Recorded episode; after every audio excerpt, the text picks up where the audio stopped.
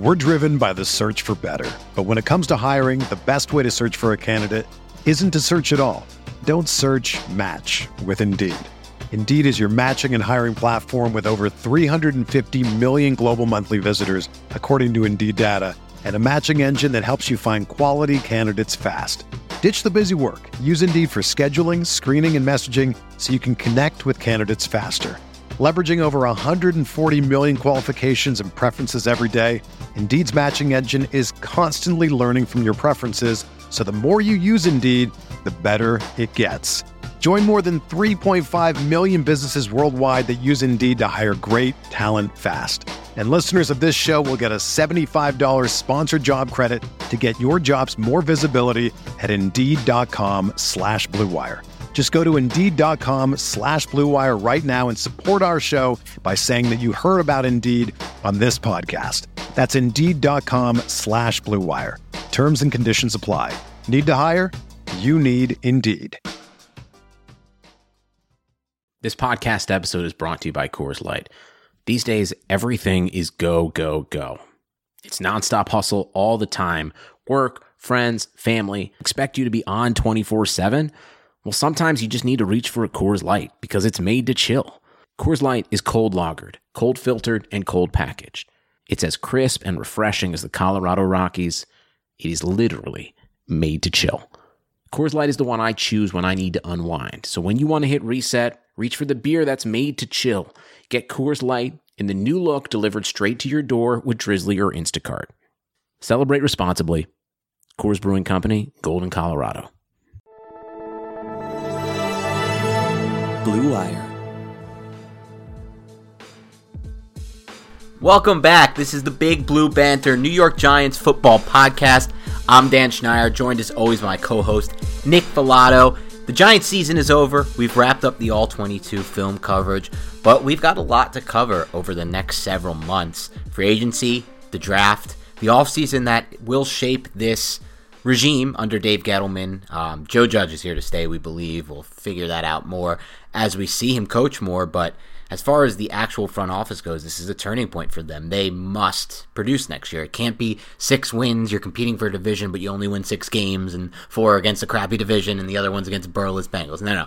They're set up this offseason to go out there and get the pieces necessary to compete next year. For my opinion, they should be competing for the Super Bowl. If, they, if by year five, or I'm sorry, by year four of a regime, you should be competing for a Super Bowl. Otherwise, you should feel like you can compete for a Super Bowl at the end of next year. And otherwise, you got to consider moving on. But it's going to be a big off season. We're excited for this, but we wanted to kick things off during this dead time before any news actually breaks with a mailbag show because we know you guys have talked in the past about how you like the mailbag show, and I like to hear questions from the listeners, get feedback from the listeners, interact with the listeners. We want to make this show not just us talking to you, but us talking with you. That's always been a goal of mine since day one. That's the banter part of it. So before we do any of that, Nick, there's a little Giants news to get to, some of which we'll cover in the questions, but I guess the big thing now is Joe Judge went on the fan, had a pretty interesting interview. I would say here's my two key takeaways, and let's hear your point. One, he reiterated the importance of Patrick Graham and how they wanted to make sure he was locked up. Right now, both Graham and Judge are the only two coaches in the building still working. They're still they're not done. They're not done. They haven't turned the page. Judge mentioned he, they're looking at free agents, which I find interesting. He's starting to poke around at free agents. And then Judge also said, with regards to the offense, he thinks they're going to have to do a lot of self coaching, self scouting of the coaching. I did think that was interesting that he mentioned that. So we'll see what happens there on the offensive side of the ball. All signs point to Jason Garrett returning, but that's no guarantee. If Garrett gets a job, a head coach job, he'll obviously be gone. Otherwise, I still think it's likely that he returns, but I don't think it's impossible to say that they might have a new coordinator. That still remains up in the air. I would lean heavily toward their bringing Garrett back, but what do you make of the? I guess those two comments from Judge. When you're 31st in offense, I think in yardage, you have to self scout yourself to see why your team struggled. I also think the offensive line situation in the midseason probably has something to do with that. The fact that the offensive line hit a an ability to where they were executing well and they were able to establish the run, yet their coach ends up flying off the handle. Mark Colombo goes and Googs comes in, and you're like, well, what's exactly going on? And then we saw the offensive line struggle a little bit against Arizona down the stretch, but overall they played solid down the stretch. To me, what I take away from that is just we can always get better. There's there's never a time to be complacent, and we can always find ways in this downtime, the off season, to maximize the personnel that we already have in the building. Well, we're going to bring in people through free agency. We're going to bring in people through the draft, but we need to better ourselves. I just think it's more self scouting just in general for the betterment of the team. And I think that comes from Belichick. I think that's what every coach should be doing. And I like the fact that Joe Judge is preaching that. Yeah, no doubt. And then how about with regards to his comments on Patrick Graham? Patrick Graham, I mean, he's going to be poised to be a head coach probably in the next coming seasons. You could see what he did with a unit that has talent but does have some glaring holes and how he was able to scheme around those holes. I think the assistant head coach tag is going to be good for him, and I think having him in the building working with Joe Judge, who was a young coach in and of himself, is only going to build continuity between them and allow Patrick Graham to develop to become a head coach in the future. Just kind of a testament to how hardworking Graham is as a defensive coordinator. And I think it can't be understated how important and imperative it was for Patrick Graham to come back to the New York Giants. Because, I mean, look at this defense, man. Yeah, they have some holes, but there's still a lot of young guys on this defense. And then you have enough veteran leaders like Blake Martinez, James Bradberry, and Logan Ryan. And we're not really sure what's happening with Leonard Williams at Dalvin Tomlinson. But the youth there is still a, a solid foundation to be built upon, especially with somebody who knows how to utilize them. And that's what Patrick Graham is. He's somebody who knows how to utilize the personnel of the Giants to maximize that defense in general. Yeah, agreed. And I don't think that's going to change much moving forward. I think you give him more pieces and he'll do an even better job. Before we dive into some of the questions from our mailbag, I did want to give a shout out to those of you who took the time to not only rate, subscribe, and download to us on iTunes, but to give us a review. Um, there's been a lot of you who poured in with reviews. We're still trying to hit that 500 mark. We're at 452, which is awesome. Um, Sam, the Giants fan, left us one recently. Thank you. Leave the Bob M. Bob XM45. It seems like a bunch flew in at once. I feel like iTunes had held them held us held them back for whatever reason, but we had like 75 come in. So thank you to all of you who did that. I did say that we're going to read some of these off on the podcast. Maybe we'll do it at the end if we have time, but we do want to dive into the mailbag because there are a lot of questions. So let's start this one off. Victor, friend of the show, whose daughter actually, he told me recently, was debating Wisconsin or Ohio State, and she chose Ohio State. Not happy with her decision, Victor. Still a fan of yours, and I do plan to support her in her endeavors at Ohio State. She'll be, I think, marching with Ohio State marching band, which is pretty cool. But no offense, Victor, I will never root for the Buckeyes. But Victor says, Hello, boys. What is the impact of a change at OC if it happens? We hear it's a big deal to change a system. Aren't all OCs calling mostly the same plays? Shouldn't any new OC just focus on plays that Daniel Jones excels at? Yeah, there are a lot of plays uh, that are applied to basically all of the NFL teams. They all run similar concepts, but it's really about terminology. It's about when they call the plays, how they call the plays, and it's a lot about what happens in the pre-snap portion of a play, what motions to dis- to kind of give you as an offense an opportunity to see what the defense is doing, what their intent is, and then once you know what the defense is doing, that's more than half the battle right there. Then you know what the routes are, so you have an automatic advantage off the defense. So yes, a lot of people run the same plays, but it's not that simple, especially in terms of the terminology. And shouldn't any new offensive coordinator just focus the plays that DJ excels at?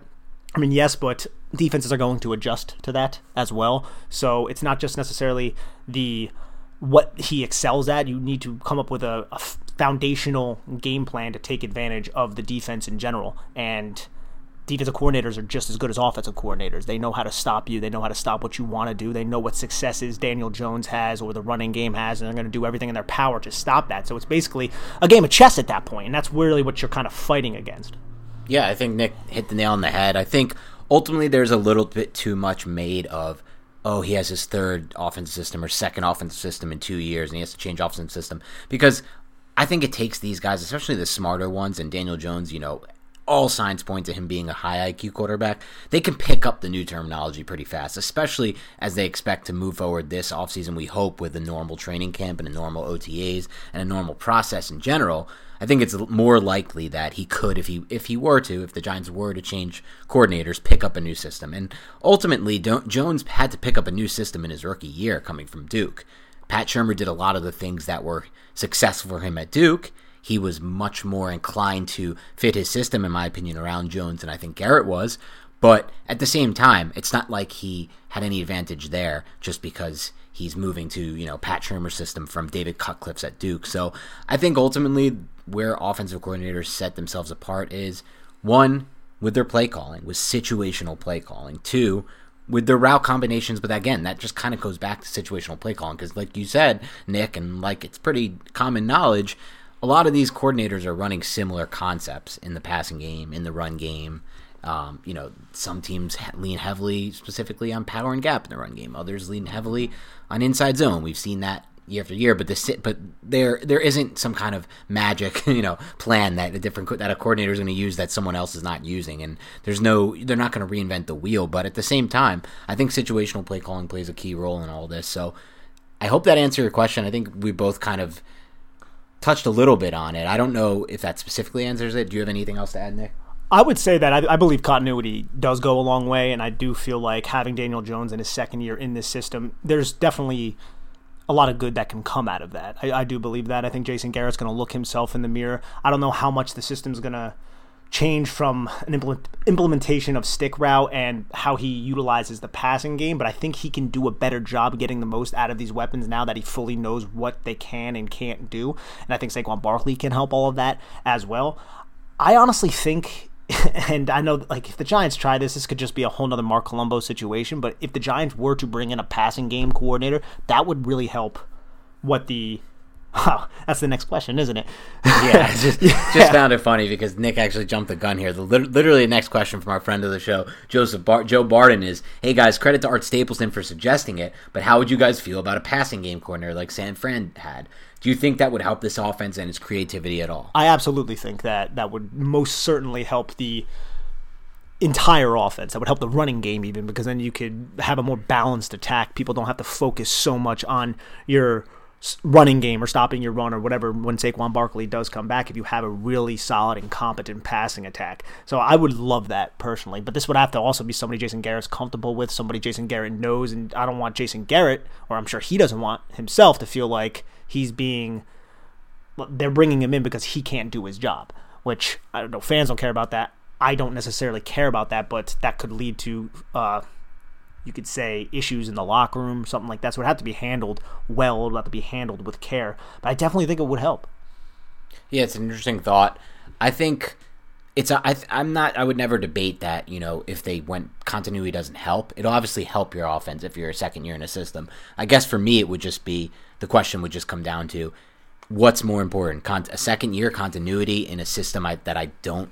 I don't want to say is broken, but I think is lacking in a lot of key areas, or getting in a system that is really good in a lot of key areas that this current one is deficient in. And maybe you know you don't have the continuity you lose that but you add a lot of different things. Like you know just a lot of the way the, my main my main gripes with Garrett's offense I put this on Twitter. One what la- way lack of pre-snap motion and misdirection yeah, absolutely. Two stuff we talked about in previous podcasts not enough mills concept not enough putting defenders and specifically safeties in conflicts on route combinations down the field.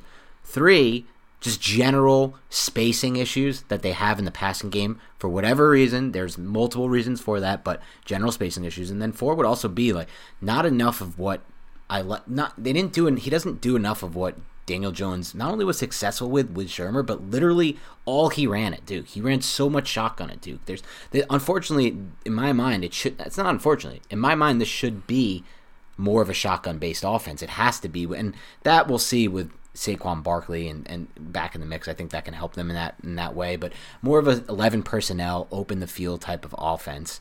And then finally, I just think situational play calling for Garrett has, you know, lacked in a lot of ways. Too, way too many second and long run calls. Just the worst. There's nothing worse in football than calling a second and run, uh, second and long run. It's been, you know, documented over time through through just analytics and statistics. Analytics is a word people don't like, but literally statistics show that you're not the the the pod like the average gain you can get on that from running the ball is nowhere near what you can get from such a variety of passes. You don't have to just chuck it downfield. You can run screen game. You can run short mesh. You can run. A, you can throw a you know a quick curl in the flat. There's multiple ways to get more yardage on that down. And then finally the red zone. I mean, I don't know who you blame the red zone for, but the Giants are one of the worst passing teams in the red zone.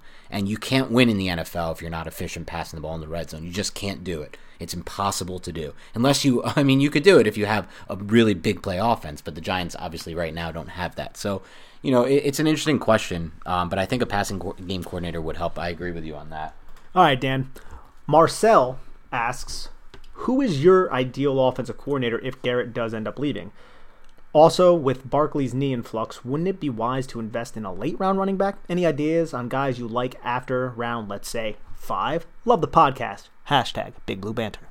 Thanks, Marcel. I would start by saying my ideal coordinator, and this is somebody who I mentioned last year before any of the hoopla, and then I haven't really talked about him much. And somebody on Twitter, and I'm now forgetting, and I apologize for not giving you the shout out you deserve, asked me about how I felt about him, and it came right back to my mind, and that's Joe Moorhead the former Penn State offensive coordinator who was the coordinator there when Saquon Barkley was there and with Trace McSorley. Me envisioning that style of offense that he ran at Penn State with Barkley back in the backfield for the Giants and with Daniel Jones, who is basically, in my mind, a bigger, faster, stronger, better armed version of Trace McSorley in all ways he's more he's he's got better tools than McSorley, but he can do a lot of those same things that made McSorley so successful in that Penn State system. Moorhead obviously got the head coaching job at Mississippi State. It didn't work out. It's hard to work it's hard to work in the SEC as a coach. It's a really tough gig. You have to win immediately and you're going against the best talent in the nation. Since then he's went over and he's become the offensive coordinator for Oregon. That was only he's only had one season there, but I loved watching his offense at Penn State and I think his system would be such a perfect fit for the personnel the Giants have to kind of give them just that immediate spark because I do believe the right offensive system can turn this offense completely around. I'm much bigger believer that uh, the reason this offense was 31st this year in points and in all the metrics there that, that they were 31st or near the bottom of the league and had mostly to do with coaching. It's my personal opinion on it. I mean, everybody can think of their own thing. The offensive line played a role. Daniel Jones played a role. The lack of receiver, you know, talent, or some might say, played a role. Injury to Barkley played a role. All those are factors, but ultimately, I think the system was the biggest factor. So I would love to see someone like Moorhead. How about you, Nick? I think Moorhead's a solid choice for sure. I think Jay Gruden's name gets thrown around. I know he runs a lot more I believe he runs a lot more zone type of running plays, not as much power gap, which is something I don't necessarily want to stray away from. I think the power gap, I think they yeah. found something with the personnel they have on the offensive line.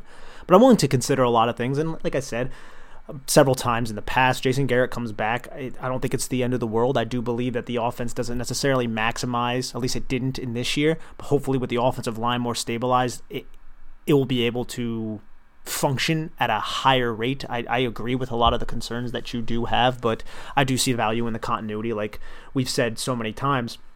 As for the running backs, and I don't really have any other like huge offensive coordinators in my mind right now. I, I could probably do research on that. I don't want to just jump and start naming people, but Gruden and Moorhead were the two that came to my mind.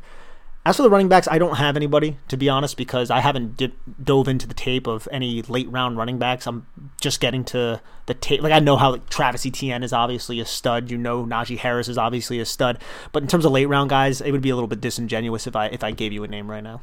Yeah, I feel the same. I think throughout this, at least this edition of the mailbag, it's we're we're unlikely to give you specifics on draft prospects. We both need a lot more time to work through these prospects to give you our honest answers. But I will say to your actual question and to the concept, yeah, the Giants should be drafting a running back on day three. Now, they only have a few picks on day three because they've traded some away. What they really need to do, more important than anything in this draft, is acquire more day three picks. If you look at last year, it's no coincidence the Giants hit on a few of those day three guys because they had six day three picks. That's big time. And that gives you more chances to take swings. You're not going to hit on all of them. That's not the point. The point of the game, the goal of the game is to give yourself more chances and then you hit on a few. So I hope the Giants are aware of what worked so well last year. The cluster drafting they did at the linebacker positions, finding a guard who can play. He may not be the best, but he can play in the fifth round. You know, all the players they acquired on day three with all those swings that they had, those extra chances. I hope they do that again, and I hope one of those players is a running back for sure. That'd be great. Dan, old friend Stevie Bob from the great state of Colorado. Do you think he you think he knows where South Park is? I think he does, and he didn't even put in that. I actually ad libbed the great state of Colorado because I looked at old friend Stevie Bob's picture.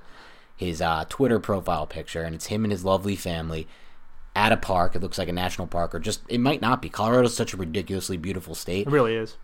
By the way, my favorite state by far in the United States, Colorado, and it's such a ridiculously beautiful state that he could be anywhere in that state, and the background could actually look like it does in his Twitter profile. Which is pretty amazing, isn't it? Anyways, enjoy South Park, old friend Stevie Bob. All right, Dan, I agree with your stated philosophy of building from the inside out, but you don't seem to apply it to the offense and defense evenly. You seem to value cornerbacks way over wide receivers. Why is that? And do you agree with the PFF philosophy of offense being more valuable than defense? Great questions. I love these kind of questions.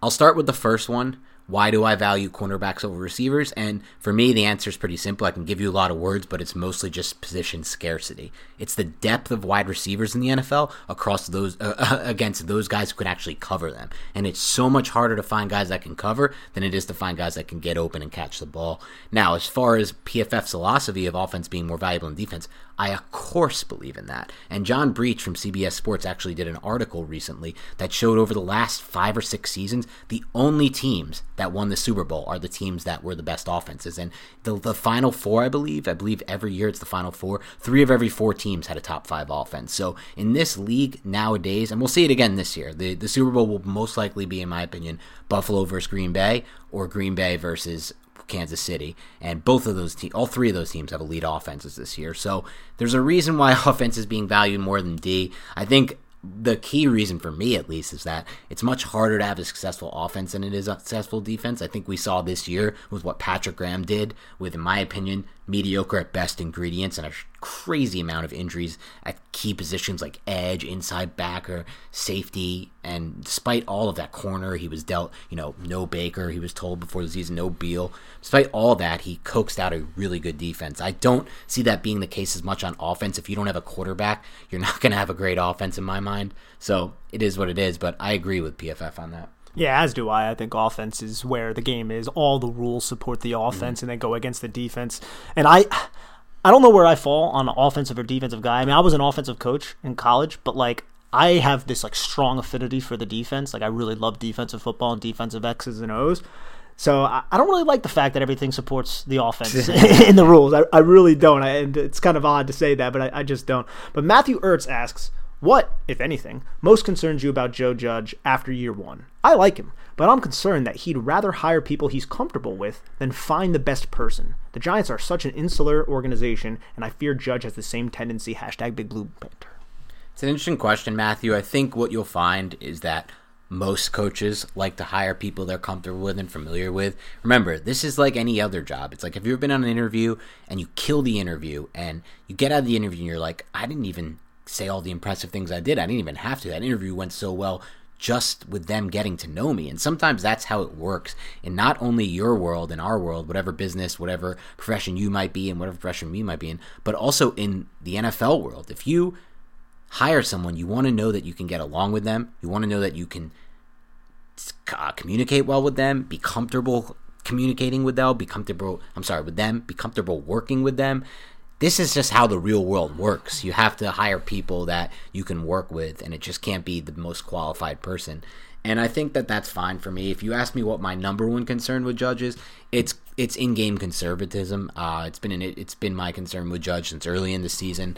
I'm just not a big believer in punting and fourth and short situations on the in the opponent's territory. I understand it's situational based to some in some people's minds, and I get it.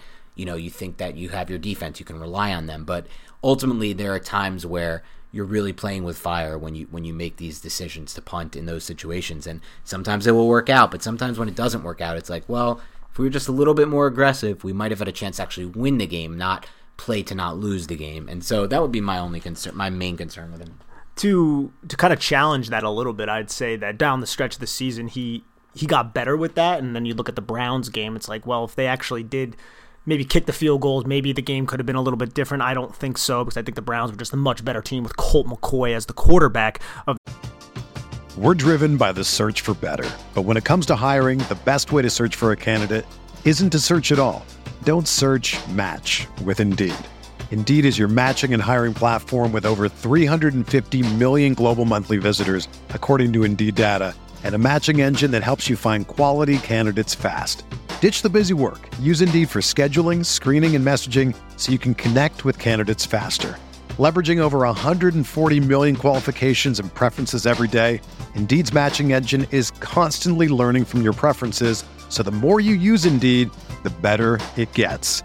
Join more than 3.5 million businesses worldwide that use Indeed to hire great talent fast. And listeners of this show will get a $75 sponsored job credit to get your jobs more visibility at Indeed.com slash BlueWire. Just go to Indeed.com slash BlueWire right now and support our show by saying that you heard about Indeed on this podcast. That's Indeed.com slash BlueWire. Terms and conditions apply. Need to hire? You need Indeed. The Giants in that game, but he did show some cojones if you will, down the stretch and went for it in a couple different situations. I think it was somewhat situational based. I think there was like one or two times on the podcast where I was like, yeah, I think I probably would have went for it there, but I know you and I disagreed a couple different times on on uh, punting in certain situations throughout the year. We've got a question from NYG Fan 3 not in my mind the most unique user handle. Maybe you got to work on that, my friend. Nah, I'm just messing with you. You can have whatever you want as your user handle. That's the fun about Twitter. But before we get to your question, NYG Fan 3, we're going to take a quick break to hear a word from our sponsors. I want to know what happened to NYG Fan 1 and 2, though. It's a very good question. The economy is made up of real people doing real stuff, and it affects everything.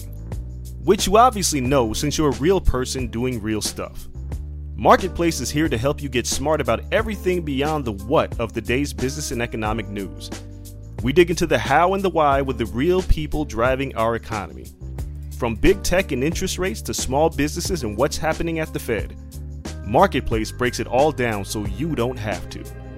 Listen to Marketplace wherever you get your podcasts. Like any good team, Hiring the right employees for your front office is just as important as recruiting the best players for the game. That's why you need Indeed. Indeed is the job site that makes hiring as easy as one, two, three. Post, screen, and interview all on Indeed. Get your quality shortlist of candidates whose resumes on Indeed match your job description faster. Only pay for the candidates that meet must have qualifications and schedule and complete video interviews in your Indeed dashboard. According to Talent Nest, Indeed delivers four times more hires than all other job sites combined.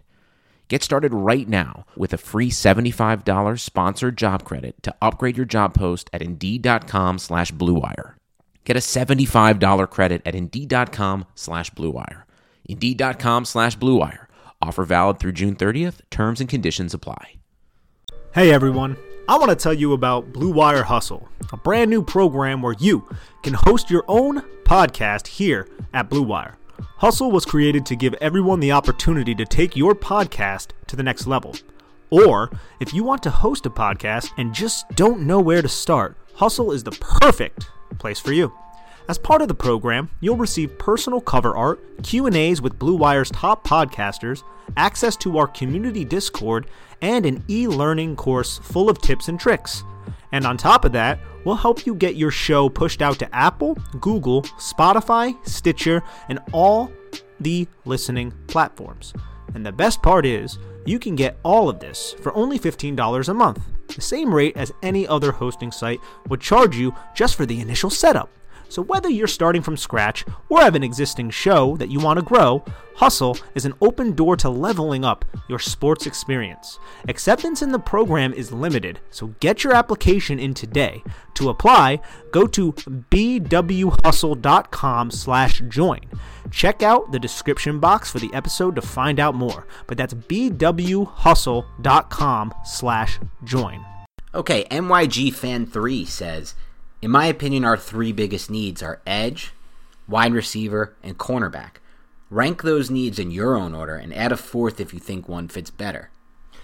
Well, I would say edge is probably the biggest need as well, but I don't I see a lot of people on Twitter going back and forth the Giants need to draft an edge at 11 and I don't think that's the way you go about it. I don't think you draft for positional needs, you draft the best player available and someone who can help your team the best. And I don't know if there's necessarily an edge rusher who can do that. And I haven't gotten to Gregory, Gregory Rousseau's tape yet. I've watched a little bit of Kwity Paye from Michigan, and there's a couple other ones I really want to get to. The kid from Georgia, I really want to get to. I want to get to the linebacker from Notre Dame who has some pass rushing upside, and there's also I think a kid from Texas I haven't watched yet. But I don't think we the Giants should definitely draft an edge there at 11 by any means, nor should they draft one in the second round either if there's not somebody who is up to the standard for what Dave Gettleman thinks their grade is, what what have you.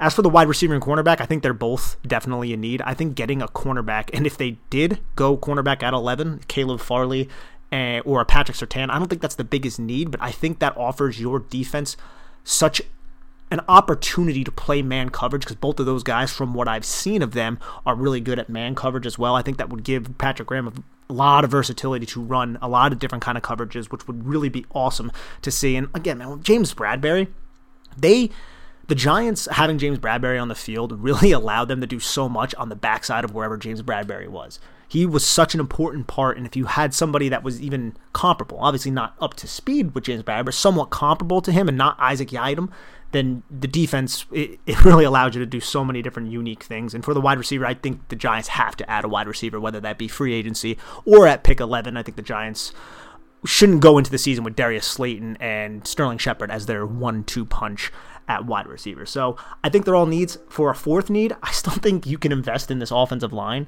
I think that's definitely something you can do. And you can look at maybe upgrading linebacker next to Blake Martinez. Yeah, I think as far as ranking these as biggest needs, it kind of depends what you're asking. So if you're saying what position that if it hits its ceiling, I think can upgrade the Giants' biggest, to me it would actually be cornerback over receiver for all the reasons Nick just stated.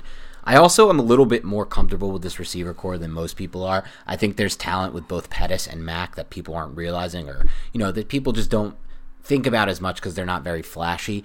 Versus corner where you have Love, and I'm a little bit intrigued by Love, but outside of Love, I don't have much there that I'm really intrigued by to play man coverage, to give Patrick Graham all the things that Nick just broke down. And then finally, Edge for me. The reason why I had it ranked so high on my initial list of needs is because of the depth because one, they cannot count on Lorenzo Carter coming off an Achilles. Achilles is known to sap athleticism and ruin athletes' careers in the NFL. Will he be an outlier? I hope so. I hope he can come back and same have that same twitch, that same burst off of that Achilles, but it is far from a guarantee. You have Oshane, who's largely unproven. Fackrell, who we'll see what they do with if they want to re-sign him or not, but they need depth there. You cannot have a situation like they had in that Baltimore game where David Mayo is lining up on the edge. You just can't have that at the NFL level. And the only way to get rid of that is by adding depth at the position. So for me, the ranking would probably be based on depth, one edge. But that doesn't mean, again, I would take it, again, like Nick said, I'm not drafting positions at 11. I'm drafting best player available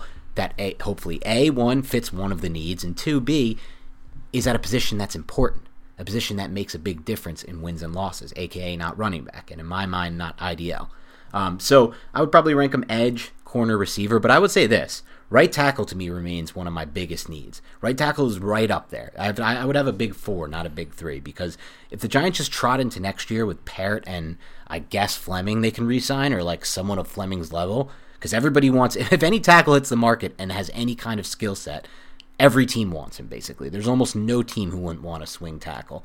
So that's still a position where that killed them in a lot of spots. If you look at the tape, right tackle was a key area that killed the Giants throughout 2020. More so, in my opinion, at times than receiver, corner, and even edge. Because, again, remember, as Nick's talked about and we both talked about, Patrick Graham does an excellent job scheming pressure, and that leaves you less reliance on edge overall. Yeah, I would say edge wide receiver corner, but I don't think it's as far off. I think you and I are yeah. pretty have similar mindsets. Something about Patrick Graham's defense that I wanted to bring up, Dan, we talked about how they had multiple fronts, and we've seen it all throughout the season. He come out, he came out in many different t- types of fronts, used different types of edge rushers, and we saw David Mayo and Jabaal Sheard come in because they were really good against the run, and that's what he wanted. But we haven't seen Patrick Graham with a true edge rusher yet, and it wouldn't change the entirety of the defense, but could you imagine those third and eight situations where you need to get home? What kind of front would he employ there? Where would he line up Leonard Williams? All these questions kind of come through my mind if he did have somebody who was a true number one pass rusher on the edge, and we have not seen that quite yet. And the allure of it actually gets me pretty excited, but yeah. I just don't see it at 11 quite yet. Maybe in the film when I when we dive into some of these prospects a little bit more, maybe somebody will really jump off the page. But as of right now, just from like pre-draft notions and stuff like that, and from what you hear from people who are a little bit in tune for the draft since we've been covering the Giants for so long. Doesn't seem like that guy's there. Yeah, and even if it's not there at 11, it could potentially be there with free agents like Matthew Judon, free agents like Bud Dupree, maybe. That would be something we'd have to look more into as free agency gets here. I think it's really hard to find edges in general in the NFL. It's one of the scarcest positions. It's why, you know, when a player like Chase Young comes along, that's why there was so much fanfare around that pick because it's at one of the scarcest positions and a position that makes such a big difference. I think what Nick said is true. If Patrick Graham had a really good one on one pass rusher on the edge to use in conjunction with Leonard Williams on third and long situations, it would take this defense to the next level. The, the question is, though, how do you find them? They're very hard to find in, in both the draft and they're even harder to find in free agency because no team's really letting them go when they are lucky enough to draft them and to locate them in the draft. Now, it's not impossible. A couple years ago, when the Giants selected Dexter Lawrence, one pick before them, the Panthers found Brian Burns, a guy who I thought was completely slept on in the draft process. I had it published that he was, I think, my sixth rated player on that whole board. Loved his tape, loved his intangibles and how he bent the edge and how he got around the edge with burst. He's been an amazing player. He's had some injuries, but when on the field, he's been a difference maker off the edge. So it's not impossible to get a guy as late as 11. But we just haven't taken the time yet. We it's, it's way too soon after the season to study Paye and and Rousseau, and it doesn't really seem like anyone else has jumped into that mix just yet. But we'll let you know as we work through it. Absolutely. So then we have enter name here. Dan, now that is a creative name. I love that. Did you guys see that Andrew Thomas is having surgery on his ankle? Think it might explain some of his deficiencies. And are you guys confident in him playing like the second half of the year into the future, or do you think he will struggle? Yeah, it is interesting to mention that he did have surgery on his ankle, successful surgery, already had it. He said it's an issue that's been bothering him since training camp, and he's played through it. That speaks to his toughness for sure, not something that either of us questioned anyway. Uh, as far as does it explain some of his deficiencies, I don't know. That would be something I don't think that either Nick or I could answer. I think that's something only Andrew can answer, and so I don't want to speak uh, really anything on that because I don't think we have that kind of insight. But I will say this as far as, you know, are you guys confident in him playing like the second half of the year into the future? I am. I am completely confident that Andrew Thomas will be not only play like he played in the second half, potentially even better, because this is a guy who's still really young, who works really hard, and who's smart. And from everything we keep hearing, takes really well to coaching, which I think is really important. That was a big issue for Ereck Flowers during his time with the Giants. He did not take well to coaching. He kind of felt like they were against him, even though they're just trying to help him. And so, right now, I would say that if you look at this entire roster, you base it on skill set, and then kind of you also factor in the improvement they put on tape in the season. Andrew Thomas is by far and away the Giants' best prospect on this roster, in my opinion. And it's not even close, especially when you factor in the importance of the left tackle position.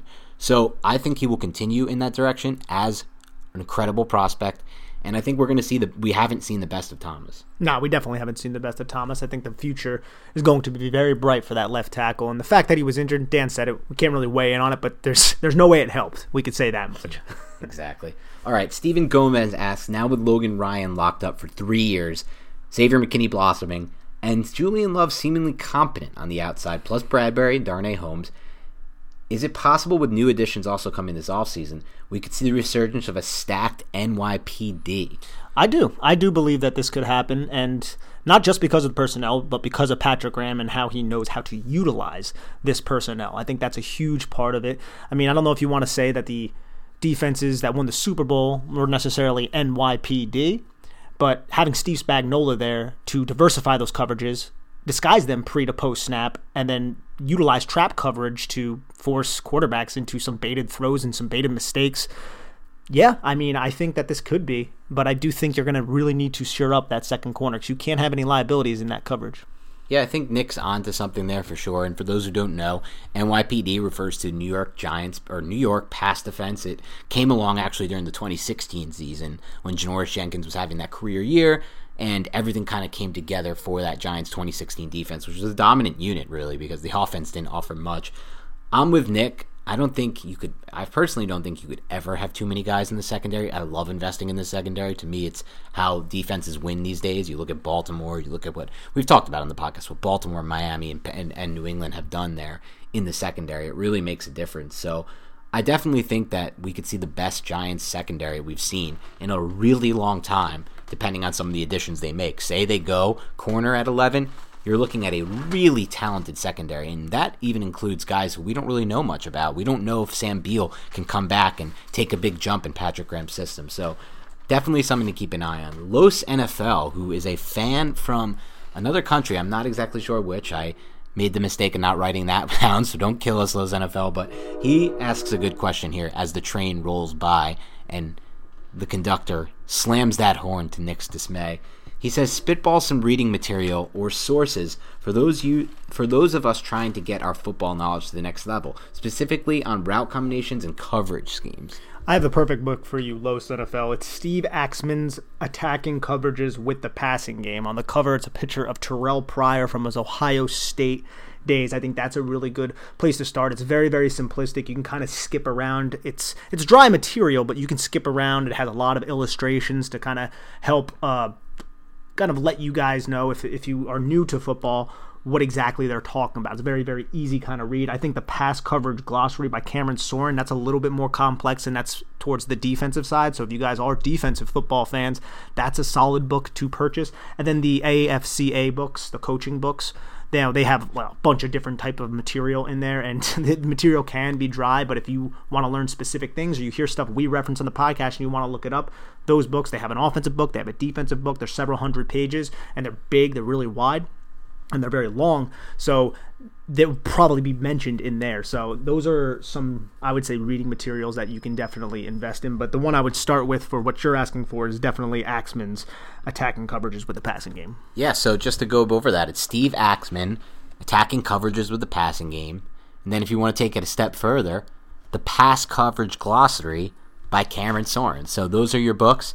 Take them home, buy them on Amazon, whatever you got to do. And if that's how you want to, if that's what you want to do, and you want to learn football to the next level, those are great resources to do. But I also will say this: you don't have to go out and buy books because there's so much great information online. Yes. If you follow people like Matt Bowen, who I think works for ESPN now, he does a bunch of different great things on terms of coverages. And if you just go to YouTube and you watch YouTube videos, and I know they're a little dry, it's long, but I, like I'll you can ask Dan. I go through and I'll just watch videos of Nick Saban talking about several coverages. You learn so much because those guys are excellent teachers. There's one of Tony Dungy that I watched years ago that had a bunch of great information. So you can definitely get stuff on those platforms as well. F U C K Rona asks, and I apologize to any dads out there or moms who are playing this in their family room and whose kids can spell. I do apologize, but hopefully they can't. If the top corner in the draft falls to the Giants at 11, would you guys feel comfortable taking him at that pick? I know edge and wide receiver class is very deep this year, and I wonder if they will choose to use free agency in later rounds for those specific positions. F U C K Rona is that French? I'm not, really, I'm not really sure, but I would be comfortable. I think taking them now. Again, I want to preface this by saying that I have not gotten to the film yet. I've watched plenty of Alabama games. From what I see from Patrick Surtain, he seems like a really competent cornerback. But I really want to dive into the film to say. it. But as for the positional value. I, I would I would like that. Everything I've heard about Farley and Sertan has been positive, but I do want to get my own eyeballs on it. Yeah, I think I would echo Nick. I'm not going to really give any kind of definitive answer here until I study the entire class. It depends how I view that top corner. If I view him as a top five or top ten prospect, I'm going to be clamoring at the bit to get him there. I'm going to hope he's falling there, and I'm of course comfortable with it. I am not drafting for position. If I was a GM, I'm literally just drafting the best possible prospect who hope not hopefully who also fits not only a position of need, but again, a position of value in the NFL, a position that makes a difference, the biggest difference on wins and losses. Yes. RZA asks, "Hey guys, how you That, for those who don't know, that's RZA. Really like the Rizza, the Chizza? Really? I did not know that. Anyways, he asks or she, "Hey guys, It's a he. how unique is Graham? It looks like Dan is best friends with this person. Well, you don't know who the Rizza is? No, I have absolutely. I'm assuming this is the Rizza. Oh, you think it's the Riz- RZA? I think it's the Rizza. Oh, he listens to Big Blue Banter. Yeah, I think he listens to the Big Blue Banter. I'm very, I'm very happy about that. the Shaolin. hey guys, how unique is Graham's plug and play scheme? He seems like the Shanahan version of defensive coordinators. Would it be worth taking some fairly big cap hit to give him an aggressive extension if well we already the Giants already extended him and gave him the head coaching position so he's going to be staying. And just so you know, cat, uh, the salary cap doesn't apply to coaching contracts. Yes. So, which is why during the season, we I think both Mick and myself were shooting the you know making it clear that we wanted the Giants to pay up for Graham, and they listened not to us, but they understood what Joe Judge was telling them about how important he was to this entire thing. And I'm I'm sure they paid him a good chunk to to to re up with the Giants. And Dan and I have been clamoring for them to bring in a top notch offensive line coach as well, and that's because John Mara has the money. and it doesn't affect the cap, so all he has to do is fork this dough up. Anyways, NHS Giants fan asks, Hi guys, UK listener here. Oh, thank you for listening. Great podcast this year. Love the way you're explaining the NFL jargon now. Learning loads. Too simple to say Garrett has been the issue this year. Last year, DJ looked far better, never had all of his weapons, and a crooked running back. I think crocked running back. Crocked? That, that might be a, a, lost in translation from the UK. That, I don't know. Crocked might be a, a uh, injured. Maybe is that what that means? Slat, slat. Yeah, I guess like that's yeah. slang for injured. Maybe. Um, to answer your question, I don't. I think it is too simple to say Jason Garrett was the issue for the 31st offense. There's no one person who's ever going to be the issue for the offense. I do think there can be one person who takes the offense to the next level. That's the quarterback. But in general, I don't think one person is ever to blame or to give or to get all the credit for an offense's success. Now, having said that, why did that? Why did Daniel Jones look so much better in his rookie season than his second season? I think big question needs to be answered there, and I think that needs to be considered because it's not like the Giants' offensive line played better in his rookie year. It actually played considerably worse in the entirety of his rookie season. So when you consider the the the, de- the drop off in offensive line play, the fact that you know the Giants' receiving corps was basically the same thing it was in Daniel Jones' rookie season as it is second season. Now Saquon Barkley was out of the mix. Saquon Barkley, though, again missed some games during the tw- during the 2019 season with a high ankle sprain, and then had those first few games back where he wasn't really himself. So yeah. I don't know how much I put in that excuse. I also don't know how much I'll ever put on a running back's plate as far as how much an offense can do well or cannot do well. So I think it's too simple to say would be my answer, but I think again it goes back to what I said before. I do believe Jason Garrett was the main culprit for why the offense was so inept. Yes, but Dan already alluded to it. So many people are to blame for that. It's a collective game, so it can't be assigned to just one person. And as I've said plenty of times, Saquon's presence definitely helps Daniel Jones, even a hobbled Saquon.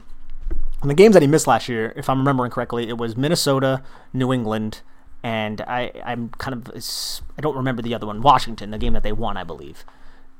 Yes, those were the games that Saquon Barkley left. There might be did he did he miss four games? I think he came back on his fourth and wasn't. I, I can't remember. Yeah, they sure. won Washington. Wayne Gallman started it, yes. and then they played Minnesota. Wayne Gallman got hurt on like the first drive, and they had to start Jon Hilliman up in New England, which was absolutely ridiculous. Something we don't want to see again, obviously. All right, Con Cierney. Shawnery, Con Shawnery. Damn it! All right, I spell Sean with an H. I respect that. There's multiple songs of Sean, but if you see Con, you know it's a, sh- a play on Sean Ooh, Connery. No, no, I, dis- I disagree. Con could be a name in a in a different society. It could be, but when you see S E, I'm just trying to speak my way out of this mistake. All right, so Con Shawnery asks, any thoughts on Thomas's ankle surgery? We already kind of gave our insight onto that and how that might have impacted his play. Also, trade down from 11 if Smith, Chase, Waddle aren't there. I mean, I think Dan and I are lockstep in the fact that we would love a trade down to acquire more late round picks and to get another stud that's going to be in the 20s or whatnot. But you need two, two, two to tango, and Dave Gettleman also has not really shown a propensity to do that because he hasn't done that yet. I would love for him to do it because the Giants need depth, and the more kicks at the can you have, the better opportunity you have to find an actual football player who can help your team. Yeah, I mean, ultimately, you know how I feel about trading picks and acquiring more picks. I think more more so than usual, I'm probably less open to trading this specific pick 11 than I normally would be, just because I feel like how this draft is going to fall. There's going to be three quarterbacks who are going to be selected before that pick. There might be a fourth, but there's definitely going to be three.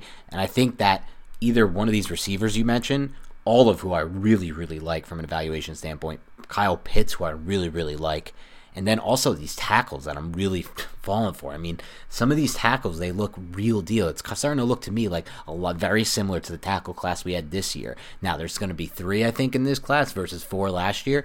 But if you could get two lockdown tackles for the next 10 years on this offense, it's just very interesting to me. And then obviously the corners. So there's a lot of talent there. Having said that, a trade down, maybe just a few picks into the 15, 16, 17 range, I'm always in for that as long as they feel that they can still get a blue chip guy, I'm in for that. I'm more actually interested in actually trading that second round pick. I think they should trade that second round pick 20, 30 spots back and acquire those day three picks I was talking about yesterday or earlier on the podcast to have in their bank for so they can start you know loading up on that defense in the second on the, on the third day. I've heard so many good things about this tackle class as well, and I just wanted to give the names that Dan was kind of referencing. Penei Sewell is going to be a top five pick. He opted out. He's a guy from Oregon. He's an absolute stud. And then you have Christian Darrisaw from Virginia Tech, Rashawn Slater from Northwestern. He opted out this season as well. Jalen Mayfield from Michigan, and then Liam Eichenberg from Notre Dame, and Alex Leatherwood. And I've also heard really good things about Samuel Cos- I love Cosmi, yeah. Now I got to get my eyes on the tape, like I've said earlier. But the things I've heard from people that I trust, who really do a lot of scouting, that's what they focus on. They don't follow teams like Dan and I do with the Giants. They seem to have positive things to say about all these guys. So it, the, the Giants could even go right tackle. I don't think they will, but because I think they have a lot of a lot invested and a lot of interest in what Matt Peart can be. But these these guys can ball, bro. Yeah, I think ultimately, as far as what you do in that situation, you know, you just drafted Peart. I think that you can't you can't look at it as okay, we drafted Peart, we can't draft a right tackle, we can't draft any offensive tackle because you have to understand something. When you're drafting a tackle just outside pick 100, that's a project. More times than not, that pick is not going to work out. You know that when you make that pick. It's a position that is very scarce in the NFL, and if it's falling to that range, it means you know there's a decent chance that it's not going to hit. There's a, the odds are not really stacked at 100% in your favor. When you take an IDL there, like a defensive tackle, I know that like there's teams who have recently loaded up there. The Ravens just found someone really good. I'm forgetting his name now. In that range on the interior defensive line, you're going to have a much higher hit rate. So I don't think that should really stop them from doing it. If they do go in that direction, I think they could try to maybe convert pair to guard. There's other options for him. He can be a swing tackle. You just don't know, but I think it's definitely on the table. Um, and ultimately, one of those guys you mentioned might even fall to the second round where the Giants pick, and then just be the ultimate value there. Yeah, they really could, which would be something. Darren Manny asks, I've seen some mock drafts give the New York Giants Kyle Pitts. I don't like this idea, but your opinion, given the talk playmakers for Daniel Jones coming from the front office, is this something you would consider if the big three wide receivers were off the board? Freaking love the show. Well, Darren, we freaking love you, yeah. man. thank you, Darren. I appreciate the uh, that for sure. Freaking love you for loving the show. As far as Pitts goes, this is an eye test thing for me right now. Like I've said earlier on this podcast, I haven't had time to really study all of these guys, but Pitts is someone who's jumped off the screen to me literally every time I've watched Florida. I've seen a lot of Florida this year, and Kyle Pitts is the real deal. It doesn't matter what position he plays. I actually don't care. They call him a tight end, and people say, "Oh, we don't want another try Evan Engram guy." This is not Evan Engram whatsoever. He's nowhere close to Evan Engram. This is Darren, a better version, a more athletic version of Darren Waller is what this is. This is a receiver. This is a guy who runs routes really well. This is a guy who does has really good can- hands at the catch point. This is a guy who has really good body control in the air. This is a guy who also is really good in contested catch situations. So this is more of a receiver and more of a football player than a athlete, which is what Evan Engram was. So if you draft Kyle Pitts and you can't figure out how to use him, that's on you as a coordinator. And I am not at all opposed to potentially going Pitts at 11. Yeah, I second everything Dan just said, so there's no reason to repeat it. Giants Roddy Piper asks, do you think Jones being forced not to run in those two or three games and practices leading up to them due to injury could benefit his pocket presence awareness since he had to use it? I think we brought this up uh, a couple shows ago. Yeah, we. I mean, I definitely agree with you, Giants Roddy Piper. I do believe that that could definitely help his ability to maneuver within the pocket because he doesn't have the option to run, and that could definitely help him in the long run. So I would agree. Yeah, it's interesting. We saw it in those games when he came back from that injury. Jones looked a lot better in the pocket, in my mind. He was stepping up. Now, of course, to be able to do that, you need to be afforded interior uh, interior integrity in the pocket, and he was getting that. He was getting that, with the exception of obviously the reps we've talked about with Shane Lemieux and his struggles there. There was really good interior integrity in that pocket. I mean, Nick Gates, the job he did to keep those guys, you know, to keep the communication in the interior really strong and to keep the protection there strong throughout the season was impressive. And Jones did a much better job stepping up into the pocket instead of escaping to his right or even to his left and drifting, which we've seen sometimes what he do when he's trying to throw back to his left side. Um, and so it's possible that that kind of changed his mindset. And he felt like, you know, in his head, he's like, I can't just, at the sign of pressure, take off and try to use my legs to create something. Instead, I got to remain more in, in, the pocket for longer. Or the times where he would flow right way yeah. too. Way too soon, to be honest. He would just roll right. He had one or two routes going in that direction. He totally is neglecting and ignoring the two routes to the other side of the field. You just basically eliminate them. The defense is going to flow with you and kind of help flood those zones. He did that too, and we were complaining about it. So I definitely uh, think it could have benefited him.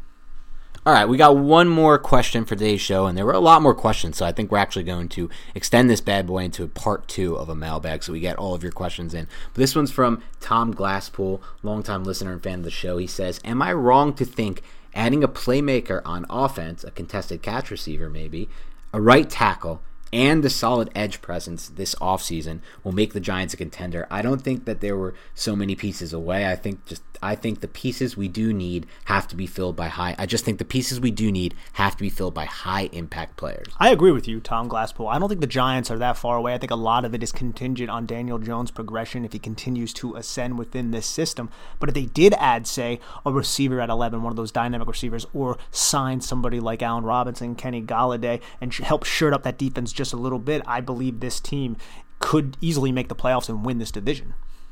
Yeah, it's interesting. I don't know exactly what we're considering contender. If you said making the playoffs and win the division, I wouldn't call that a contender. A contender to me is someone who can win the Super Bowl. I, um, I, mean, I don't. I think there's like, I mean, there's a hand. There's definitely more than a handful of teams that can win the Super Bowl, but it, it would be a monumental jump for the Giants to be that Super Bowl bound team next. I think that's season. what he's asking, though. Yeah. See, I, am not as positive with that. I think that would be a, a glass half full type of mentality. I don't think it's out of the realm of possibility, but we want to see a team that can win more than eight games right now. Obviously, ideally, you want to win the Super Bowl, but it would be a jump for this team to go 10 and 6, 9 and 7 because they just got done going 6 and 10 and missing out on the playoffs in one of the worst divisions we've ever seen. Yeah, I mean to answer your question, Tom, I think it'll be less of a jump actually to go get to get to 10 and 6 next year with all these offseason additions assuming you know what like he said they can find three impact players at right tackle edge and receiver which is going to be hard to do. I'm hoping they find one because even so it's hard you know unless you're getting going the free agent route a lot of these guys still need to develop. Even the rookies that you take high as freaky as they may look they still need to develop a lot of the time as we saw this year with andrew thomas. Um, but i would say this as far as will all three of those moves if they can make them and win them make them a contender. It all depends on Jones for me. It all depends on Daniel Jones. If he takes a massive leap, I think the Giants can contend for a Super Bowl. If he does not take a massive leap, I don't think the Giants have any chance to contend for a Super Bowl. So they need more offense. You can't win in the NFL without a really good offense. As I alluded to earlier in that John Breech article, I can show it to any of you if you want. Goes over the past five years. The game's changing. The teams that make the Super Bowl and the teams that win the Super Bowl are the teams with elite offenses, both efficiency wise in the red zone big play wise, and overall. You need offense to win in this league. You could try to grind out wins. You can try to be a grinded out team, but you might you're going to leave such a small margin for error, and you might end up like the Steelers, one and done in the playoffs. Even the Browns, who are a grinded out team, who's probably going to be one win and then done in the playoffs. You have to have some firepower, and so ultimately, like you said, they're not as far away from competing. I don't think at all. I mean, they're they're gunning to compete this year. They have to make the playoffs this year. It's all been said. It's all out there. You don't give a regime five years. You don't let a regime go four, four straight years with seven wins or few, or whatever, six wins or fewer. But as far as Super Bowl contender, we'll have to say it remains to be said. All right, that's all we have for today's podcast on the mailbag. We're gonna do a part two of this mailbag, and it'll gonna it's gonna drop in a day from now. We want to get all your questions in. Thank you for everyone who dropped in your questions and for all of you who took the time to rate, review, and subscribe to us on iTunes. That's all we're ever going to ask you to do. If you haven't already done so, please go to iTunes, download, subscribe to the podcast, give us a rating and review. For any of you who have taken the time to give us a one star review, we know there's always going to be haters of everyone and everything that everyone does in this world. But I just have to say, why did you take the time to give us a one star review and hurt our show? Did you really have to do that? And if you're still listening now, why are you listening if you don't like the show? So hopefully that's none of you. For everyone who hasn't, please rate, subscribe, review, download. And also head to Instagram. There's some great content going on there. We have some questions that we're going to rip off on the next show from some of you Instagram followers. NY Big Blue Banter on Instagram. That's NY Big Blue Banter. Thanks again to everyone tuning in, and we'll talk to you soon.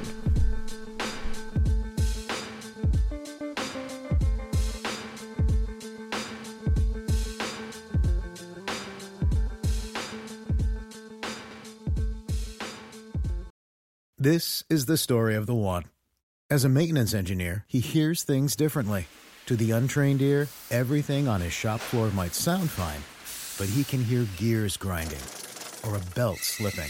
So he steps in to fix the problem at hand before it gets out of hand. And he knows Grainger's got the right product he needs to get the job done, which is music to his ears. Call, clickgrainger.com, or just stop by. Grainger, for the ones who get it done.